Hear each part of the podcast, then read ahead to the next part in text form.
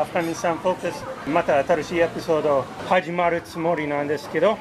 今回相変わらずユージ田中さんオラとジェイソン・プラット東洋学園大学の特別講師で来月に新しいチャンス来るかもしれない。永遠応援してくださいね。永遠の応援。OK so 今日のエピソードのテーマは難民問題ですね。Refugees. Yeah 最近難民がそんなにホットトピックじゃないですね、えーホットトピックはあのアメリカで人気のゴシック系な服屋さんけどそれも関係ないしであとは大ニュースあまりニュースに出てないね難民。そして出るときはアフガニスタンの難民じゃなくて大体シリアとかその周辺の人のレフュージーあの難民のことが出るけど昔に本当は難民と言ったらみんなアフガニスタンからの難民を話したでそしてその難民の問題は実は残念でまだまだ問題ですね。大問題です。そうアフガニスタンの難民の問題はいつから始まったと田中さんご存知ですか？えー大きな問題今の問題はおそらく40年前のソ連の侵攻の時からですね。そうですそっちで一番大変になったけど本当は私の研究で問題はもう王様の時代が終わってでクーデターで王様のいとこのダウドさんが大統領になった時からスタートした。まあまだ何百人だけでその5年間でダウドの時代でだというけどもう始まったね。その後に共産党のグループはダウドさんを殺してからまた増えたね。その時に何十万人が出てででそれが1979年で12月にアフガニスタンに入ってから出たまでに何 million の人がいる？ million は億？100万。100万？何百万人。3 300万。でまあはっきりに言うのは誰もできないけど大体は3.300万人ぐらいね。というですね。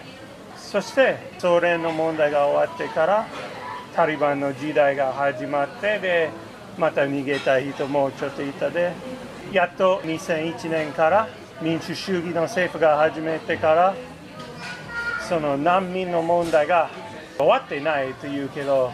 逃げている人が別に増えてないかそれまで多くなくなそれまでほどは多くない、そうですね、まあ、まだいますけど。うん、今はどどんな感じ？今今もいっぱいいますね。ヨーロッパに行ってたりパキスタンイランに向かう人がいますけどそれは今のその戦内戦の状況が危ないから逃げたいっていう人が多いです。ねまあ、まずはこれを言わなかったけどその時代で世界の半分の難民ぐらいはアフガニスタンからでしたよね、でどこに行ったのは今言った通りにパキスタンイランヨーロッパアメリカ他の国けど半分より以上はパキスタンにいたね。第2番目はイラン。でその後は全然その2つの国より少ないけどドイツとかはアアメリカ、ね、とかはいましたけど民主主義の政府が始めて、あはいはい。はい。2010え2001年から新しい政府が始めてタリバンが倒してから難民を帰るようにしようと思ったよね。戻るように、はい。どうになりましたか？えー、と最初の頃はちょっと戻ってきましたけどその後はちょっと治安が危ないって言ってあんまり戻ってきてない人が多いですねどうですか？あビール？うんあビール頼みましたあいいですよ。はい、ビール二つ。はい、ありがとうございます。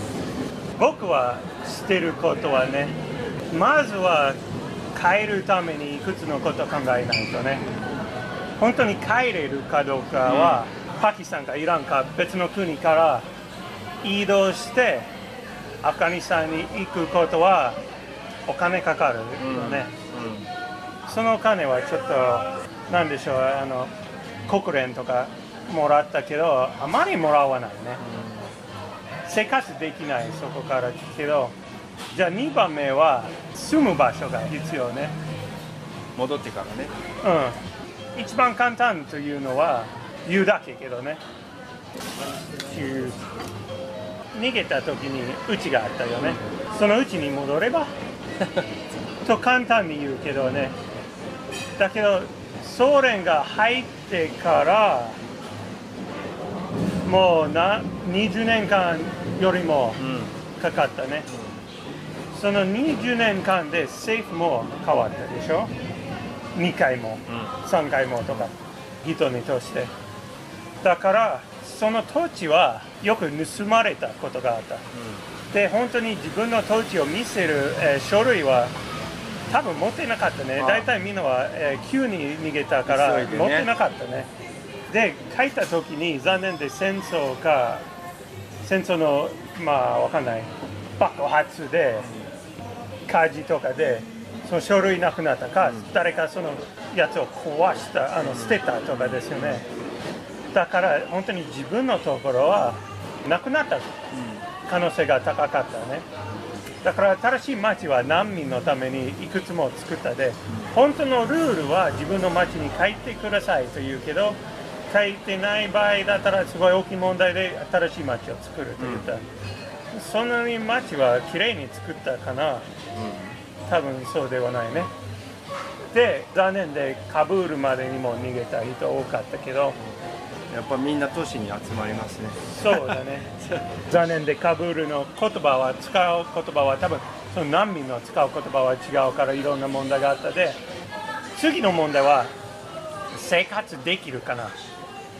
だから仕事がある、その人のため、あのある仕事に関してはスキル足りる、ノウハウ足りる？じゃあトレーニングが必要ねでそのトレーニングの間にはどうやって生活できるお金なかったらでそのいくつの問題でアフガニスタンに戻ってけどまたパキスタンにいた人もかなり多かったね、難民の生活の方が楽だったと言った人いたで、あとは他の難民に来ない方がいいと言った人もよくあったから、一番最新の情報は僕が知らないで多分本当の番号誰も知らないけどよく言われたことはその難民の中にパキスタンとかイランとかパキスタンにいる300万人の中には60万人しか書いてない。うん、20%? 20%低いですね。で残念でまあそれよりも書いたかもしれないでパキスタンでまだ子供生まれてるでまだまだ増えてるとこはああるかもしれないけどでもそんなに戻ってない。もう何年間経ってるよね2001年から。そのシチュエーションはそんなに変わってないと思うから何も変わってなかったらで戻らないと思います。ねうん。ね。戻らなかったらどうですか？問題がありますか？えっ、とそのパキスタンとかイランとかは、うん。もちろん戻ってほしいんですよね。アフガニスタンに、あそうですか、うん彼らはもともとアフガン人だしあの、まあ、難民ですからそのお金を払わなきゃいけないしその場所を提供しなきゃいけないし安全も確保しなきゃいけないし。でアフガニスタン政府も戻ってほしいと思ってますそのパキスタンとイランが戻ってほしい情報はどこから知りましたか？それ僕は読んでないから興味あります。あそうですか。はい。戻ってほしいと思ってるもんだとばっかり思ってましたけど、あそう。はい。なんか僕あでもヨーロッパはそうですよね。ヨーロッパですね。ヨーロッパの方は当然ながら、まあ、あの昔その戦争今の政府ができる時のタリバンの戦争の前に来た人たちはまたもう別ですけどその後に来た人とか来たい人たちはもう戻ってほしいっていうのはもうヨーロッパにあんまり余裕がないから。僕の考え方はちょっと違うかもしれないけどどうですか？あの難民はアフガニスタンの難民だけではないけど難民が使える人と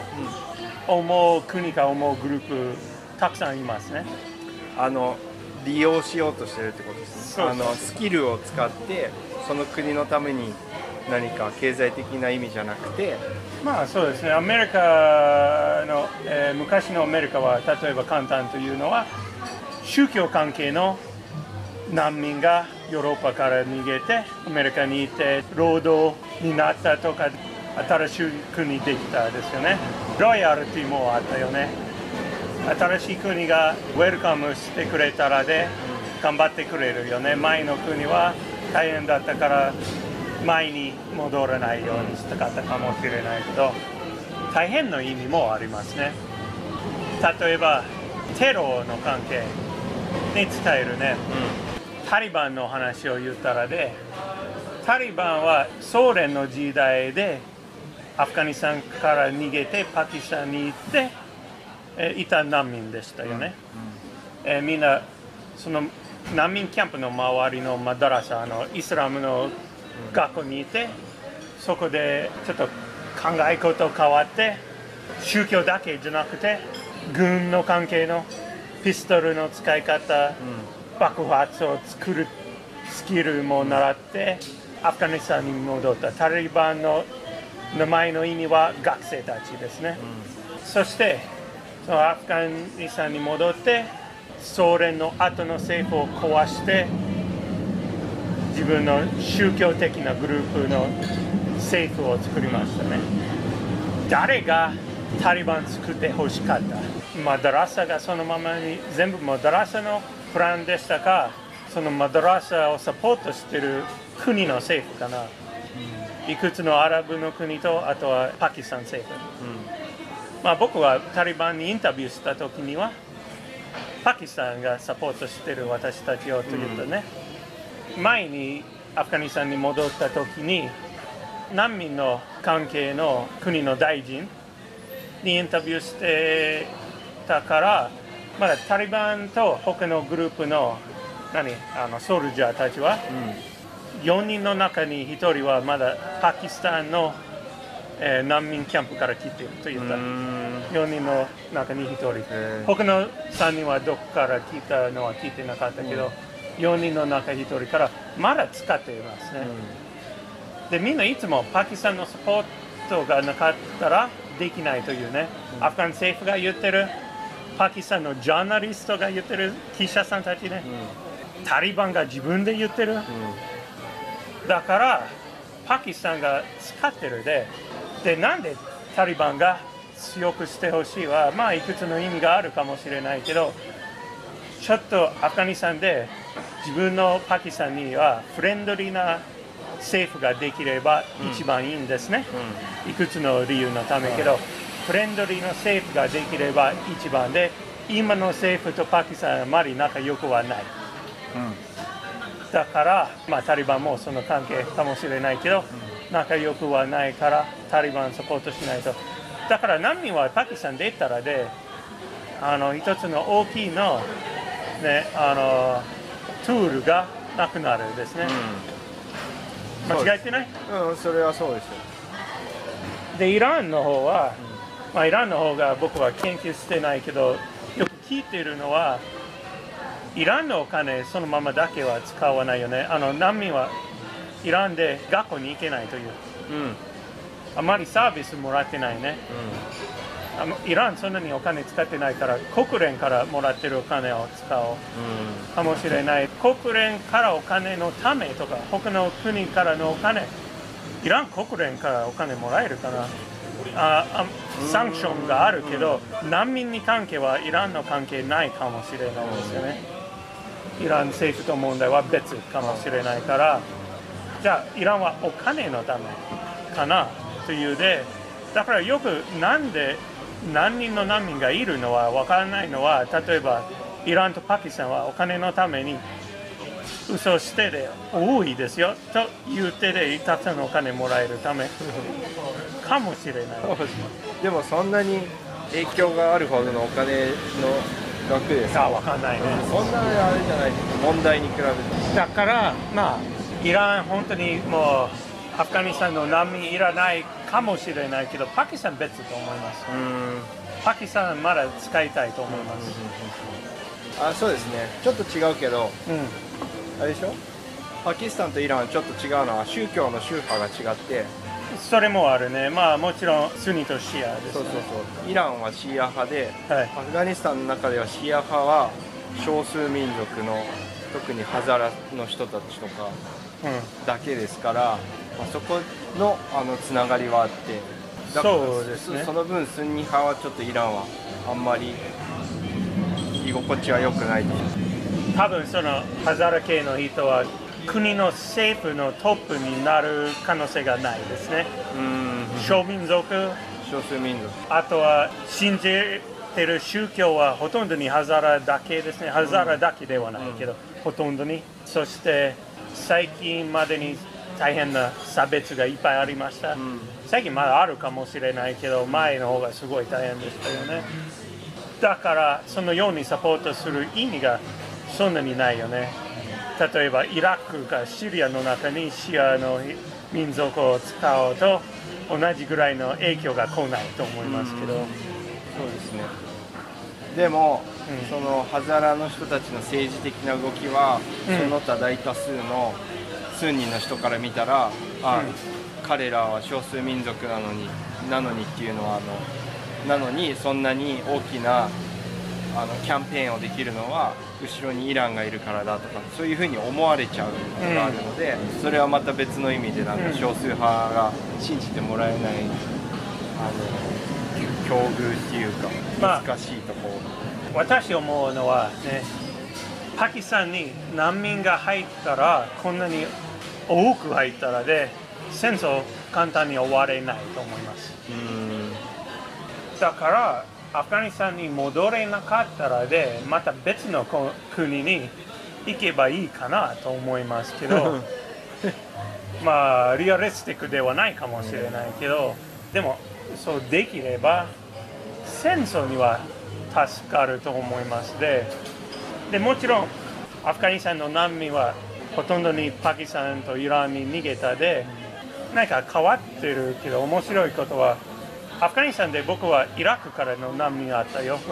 あとはカシミールからの難民もあ あったから逆にもあったよね。カブールに逃げた人で。Refugees International Japan の前の上の人と話したらその人はかなりベーシックなこと言ったけど難民が逃げたらで多分どこまでに逃げるのはあまり考えはないよね。うんここじゃないがいいと思って逃げるよね、だからそのことがあるけどアフガニスタンの場合で近い国はもちろんイランパキスタンと、えー元ソ連の国、いくつもありましたけどだから近いところに逃げるのは当たり前だったけど、時々ねあのそっちからどっかに行ってね前によく聞いたのはみんなはギリシャまでに逃げた。でギリシャから別のヨーロッパの国に行ってドるドイツとようにとかけどとかね。でもギリシャあんまりいらないもちろんで他の国もいらないと言ってるでシリアの難民ですごい優しくてウェルカムしたドイツも最近難民いらないようになってるけどなんで他の国はアフガニスタンの難民にあまり開かないようにそれはまあもちろんヨーロッパ、中東アジアそして南アジア東アジア中国と日本とか誰もそんなにオープンじゃないね。なぜ、そうちょっと関連して2つだけ先に言ってきたいのは、はい。一つイランね、うん。イランはアフガンイランにいるアフガン難民をシリアでの戦いに使っているというニュースがあります。あそうイランが使ってイるランが使イランの軍隊の一部としてイランにいるアフガン難民をシリアであ使ってます。そもう一つはさっき言ったことに関連してで僕はすごく不思議に思うのは、うん。なんでその近隣の中央アジアとか中東のアラブの国々はアフガン難民を受け受け入れますよってあのもっと大きく言わないのかっていうのは、彼らはどうしてもアフガン人っていうのはあドイツとかスウェーデンとかもうあの明らかにその国なら福祉が豊かな国って分かってるところに行きたいって出てくわけですけどあじゃあなんで真ん中彼らはそのいい生活はもちろんしたいだろうけどそんなのはね無理じゃないですか。うん。な だからそのそのヨーロッパとアフガニスタンの間の国々は宗教も同じなのになんで助けてあげないんだろうっていうのはすごく不思議です、ね。なぜかな。テロが心配してると思う。その国の文化を変わると思でもそ、えーそ今までその国々がそういう難民に対して優しくしてきたことはありますか？って言ったらあんまりそうは思わないからああんまり気にしてないんだと思います。なんかう、問題になったら嫌だしどんどんはいヨーロッパ行ってくださいって感じなんだろうけど。そそういうの分かっててそういう人たちをその越境？うん。クロスボーダーさせるのはヨーロッパにとってもすごく困ることで、まあ最どっちでしたっけ？ドイツオーストリアでうん、自分がゲイと言った人がオーストラリア。オーストリアで難民のように入った。難難民のスタートスあったかどうかわかんないけど。な自分はゲイで、はい。アフガニスタンだとゲイは違法だから、うん。アフガニスタンには住めないからオーストリアに難民したいですとアプリケーションをしました、でうん。その人はオーストリア政府があなたはゲイに見えませんって言ってリあのリジェクトされたそれは本当にセクシュアリティに関係あると思うかアフガン人からいらないかもう難民いらないから別の意味と思いましたか？思いますか、うーんまあ証明が難しいですよね。確かに。でも難民問題ってあのいい悪いは別として、うんはい。原則的に僕は個人的にその人を難民として受け入れるかはもう ultimately it's up to the government いやだからガバメントが NO って言ったら NO Yes って言ったら Yes ですけどそそれはしなんかどうどうしようもないっていうか。最近でいろんな国でナショナリスティックになってるよね。増えてるで。内向きね。もちろんトランプのアメリカはそんな感じですね。もう今ニュースによく出てるで。トランプすごい外向きですよ。ロシアと仲いいし中国と戦ってるしロシアはロシアは内ですよ。トトランプにロシアは内からまあ内向き。だから僕は来週にアメリカに行くから自分の目で見るでどれぐらいに大変かわかんない。本当にけど僕行くところはかなり左派のところですね。青い州ですね。ねだからよくわからないけどでもニュースに出るとはその DACA DACA でもう犯罪でアメリカに来た人はいらないと言ってるで家族までも分けてる。子供を取ってるそしてその影響でもう普通のアメリカ人の茶色い人にはあ,、ね、あなたのパスポート見せてくださいと普通の白い人が言うよね。そんなに YouTube で毎日見るよね。多いかどうかわかんないけど YouTube にそんなにあるのはすごいと思いますねだから今の方はいろんな国では難民でもっと大変になってるね。けどなんで日本はもともとから難民いらない国でした？なんで？うんなんででしょうね。まあもちろんその外国人を知らないから怖いって思っちゃう人もいるかもしれないし、もうそもそもすごく人口が多いですから日本難民に受け入れあの詳しくは知らないんですけどもしもう年金も社会保障も保険もすごく大きなあの国家の予算の負担になってるのにそこに新しい人たちが入ってくるとまあ単純にそれその分プラスになるしそう今まで日本でそうやって住んできた人たちがそういう人たちを受け入れるかそういうスターテスを上げるのに、あの agree するかっていうのはあのあんまり思わないです日本政府はあどうぞ。まあ本当にそう思ってるか人々が思ってるかわからないけど政府とかうん。関係省庁があそうだろうなと思っていわゆる忖度。まあ、日本政府はスタータスがある人が好きよね、うん。来ていいというよね、うん。最近日本の国籍もらうためにスタータスとか前の仕事どれぐらいにお金あるとかはスキルがある人ね。ねそれも関係ある、うん。ねでも最近アナウンスされた新しい immigration policy とかこれから immigration bureau は immigration agency になります。それはどういうインパクトがある？何がレベルアップです。だから仕事が増えるしもっと彼らのあの decision making の authority が増えます、うん。なんかよくその関係でよくわかるね。例えば外国に生まれた日本系の人は外国人と思うけど、ノーベル賞になったらす もう次の日からニュースでみんなは日本人というよね。であとイチローとか中田とか錦織とかはい。みんな日本人で日本人は彼ら活躍すると喜びますけど彼らのキャリアはほとんどアメリカとか海外。日本だったら多分活躍できなかったしね。不思議ですだからスタータスが大事ですよね。それも外国人の関係。ドナルド・キーンさんは？聞いたことある？あるよ。ドナルド・キーンすごい日本人のようにしてくれるね日本政府が、もちろん普通の自由が丘の道でドナルド・キーン見たら誰もわからないからもう普通の外人のようにするかもしれないけどでも日本政府としてはすごい日本人みたいに考えてくれる鶴年マルティとかですね。でも英会話の先生で来る人たちはそのレベルになるまでには外人。いやでも日本人ちょっと話ずれるけど日本人は日本をよく言ってくれる外国人をものすごい好きですよね。あもちろんもちろんね。う んもうそれはあのコンプレックスです仲間ではないけど、でも仲がいいですものねすごい好きだし、うん。それはあのなんかこん世界に認められたいというコンプレックスだし、うん。自分本自分たちがその英語とかで海外にうまく話せないから、あのそういうふうにやってくれる人はすごくありがたいっていうか、ちょっと話ずれたけど それは戻ることは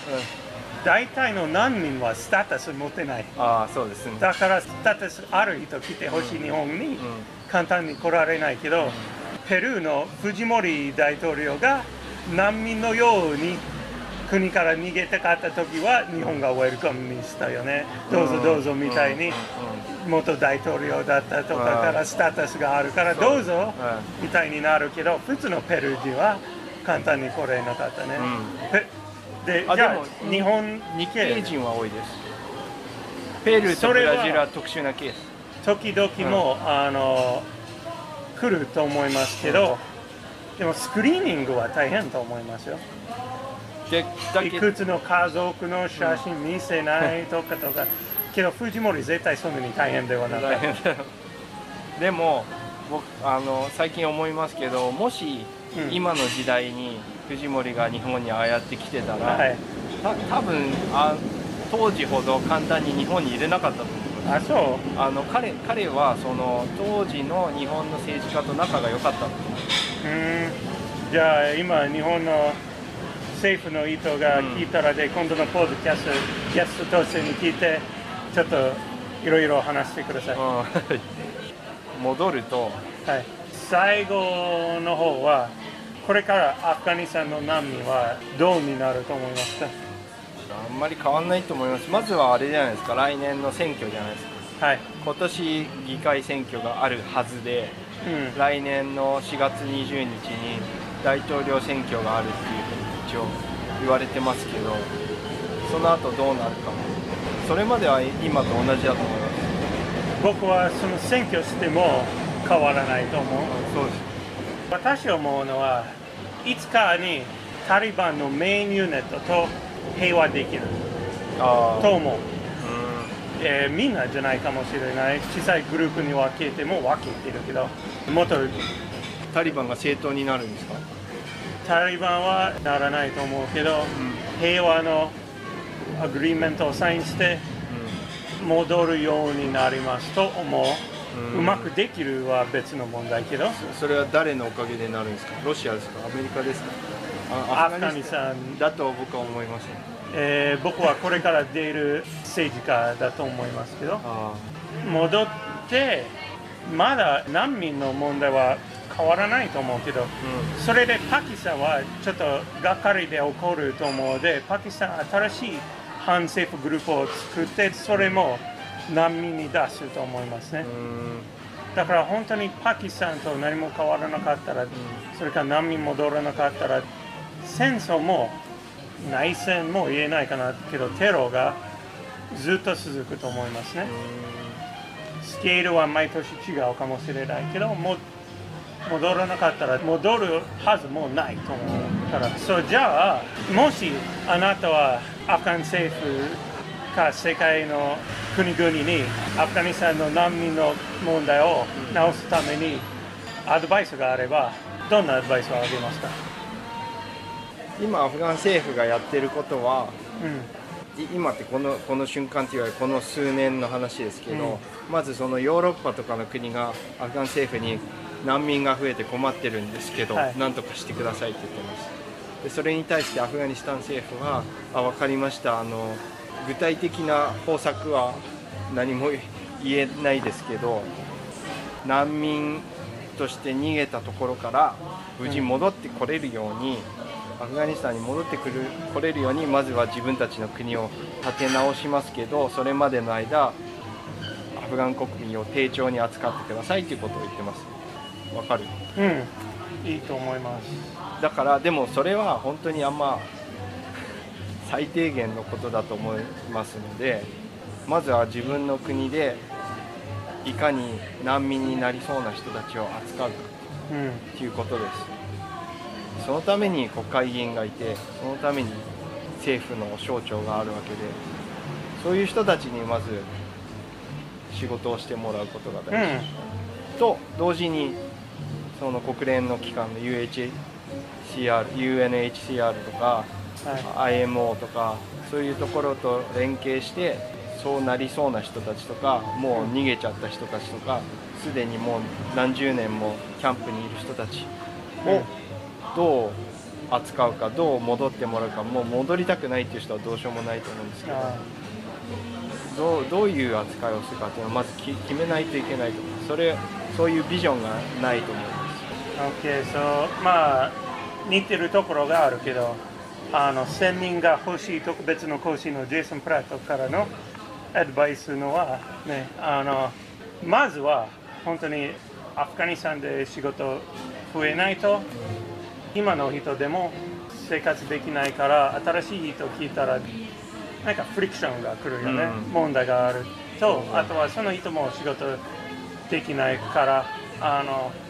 まずは仕事を作る。残念で、えーそれはアフガニスタンは自分でできない。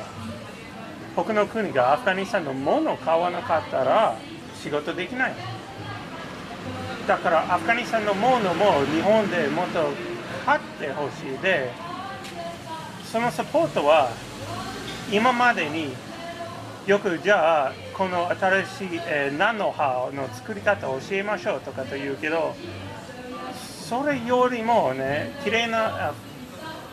ナノハの、えーフィールドの写真を撮るためでおいつも同じのを使ってるよね。一人の女の子か二人の女の子はナノハを手で持ってるで誰が買ってるそのナノハだからマーケットビジネスチャンス作らないと。あとはえインフラが作らないとね。そのナノハのストレージと外国にトランスポーテーションね。トランスポーテーションできるようにシステムなかったら売れないね、であとは日本でとか他の国中国とかヨーロッパでそのアフガニスタンのナノハのマーケティングのサポートするとかはあれば仕事が増えると思う、えーもちろん農業の仕事がいいと思うけど農業だけじゃなくてもいいねカルディがスーパーコーラかパミルコーラ買ったらでもっとファクトリー作れるかもしれないもうねあのなんというコーラアズテックコーラとかは売ってるからじゃあパミルコーラどうですか？多分そっちの方が安いよ。ドライフルーツとかねね、そのようなものが売れたらで仕事できる。仕事できたらでアフガニスタンに住むことできる。仕事できれば反政府のグループからお金もらわなくてもいい。でちゃんとそのお金は労働者のポケに入ってでストロングマンのポケだけじゃなくてライバルのグループがコントロールしてお互いとバトルしないようにのシステムちゃんと作らないとけどでもお金は足りたらでそのような問題はなくならないと思うね。どこの国でも。金盗む意とか自分のためだけのがあるけど喧嘩まではならないですね。だから全部は僕は経済からスタートしますね。でもちろん難民のキャンプでその関係のある仕事のスキルを教えるとか戻ってからいいと思いますね。完璧な生活ではないね。前の町に戻れない。パキスタンで生まれたからアフガニスタン分かってない。っているのはちょっと緊張するとかはあるかもしれないけど今より良くなると思いますね。So make a job. そうちょっと関連してあんまり言われないことだけど僕は個人的に思うのはもちろんその経済が必要でみんな仕事が生活するためには必要ですけどそのお金を得るっていう実質的な問題とともにうん。は必要だと思うのは、Everybody should get busy. Yeah, get busy. get busy. Get work. いやあの本当に仕事で忙しければあの変な文句言ったりへ 変な政治的な動きをしてる暇はないと思うんですよ。そうそうそうなんか今それちょっと多多いと思います。なんかまあ仕事がないのはしょうがないかもしれないけどあ。あの仕事で忙しくて仕事をすることに集中していれば、まあ、当然ながら経済がうまくいけばお金も入ってきますし今それ以外の変な嫉妬とか文句が多すぎるから、なんか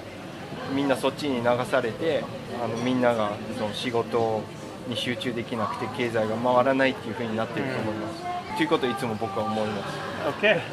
sounds good. I agree with that. じゃあ、any final comments today? あ一言だけあの難民問題に関連して言いたいのはその、まあ、難民は皆さん人間でそれぞれ人生があって人によってもその世代があるうんんですよね。今その困っててパキスタンとかイランに行ってアフガニスタンになかなか戻れない世代もいるしもともとキャンプで生まれた子供たちが今いるしだんだんそれがもう今20歳とか大人に近づいてきているので、まあ、そういう人たちはまた別の考えとかアフガニスタンそんなにふるさとの感覚がなくて逆にパキスタンとかイランとかを自分の故郷だと思ってるかもしれないし海外に行った人もいるし海外に行った人なヨーロッパとかに行ったらもう自分はヨーロッパで住んでいくって決めた人もいるかもしれないしそういう人たちがこれからアフガニスタンに戻りたいかとか戻る必要があるかっていうのはまた別のうん世界になると思います、そうですね。まあ、それそれだけですナイスコメ。じゃあ、ジェの最後のコメントは、日本の難民のことをちょっと覚えたね。あの僕の好きなあの漫才組の難民キャンディー。ズ。難民キャンディーズわかる？聞いたことないよそれ。に似てるのは知ってる。何ですか？南海キャンあ、間違えた。関係ある？難民と？南海？南海は静岡の方です。よということです。じゃあまた今度にアフガンフォーカスよろしくお願いします。ありがとう、田中さん。